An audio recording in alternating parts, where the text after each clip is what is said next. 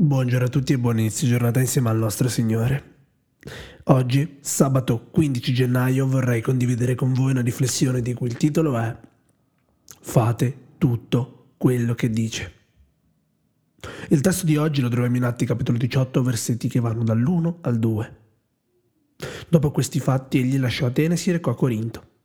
Qui trovò un giudeo, di nome Aquila, oriunto del Ponto, giunto di recente dall'Italia insieme con sua moglie Priscilla perché Claudio aveva ordinato a tutti i giudei di lasciare Roma. Egli si unì a loro. Giuliano e Marta sono stati sposati per 68 anni, servendo sempre insieme il Signore e la Chiesa.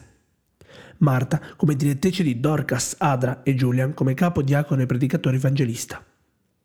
Quando erano sposati da 56 anni, Julian cadde da una scala mentre dipingeva la chiesa e subì la rottura della milza, con emorragia addominale. La situazione era grave. La sua vita era in pericolo. È stato portato di corsa in ospedale. Il chirurgo aveva bisogno di fare un attacco, ma l'attrezzatura non funzionava da due settimane. Tuttavia, tale studio era indispensabile per confermare la diagnosi e risolverla.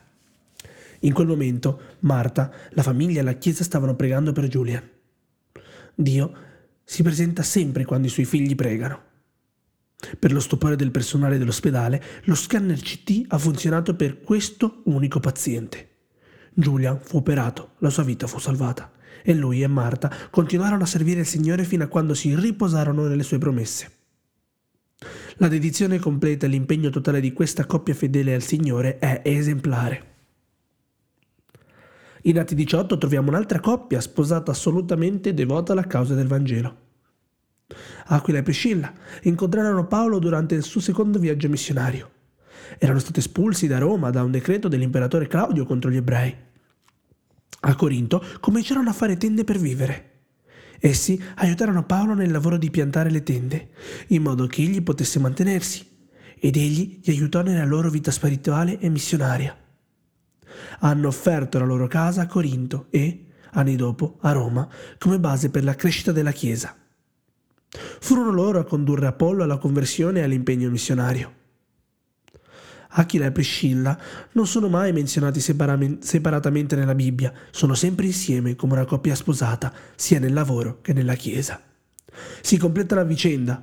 In loro vediamo alcune qualità pratiche.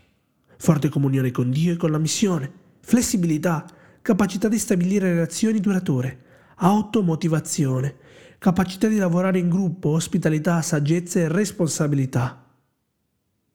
C'è qualcosa che ha bisogno di essere rafforzato, restaurato o reso nuovo nel vostro matrimonio o nelle vostre relazioni? Ricordate che non è mai troppo tardi. Lo stesso Dio che ha creato il matrimonio, lo stesso Dio che ha fatto il suo primo miracolo alle nozze di Cana, può e farà la differenza nel vostro matrimonio, presente e futuro. Ricordate le parole di Maria ai servi a quelle nozze in relazione a Gesù. Fate quello che vi dirà. Amen.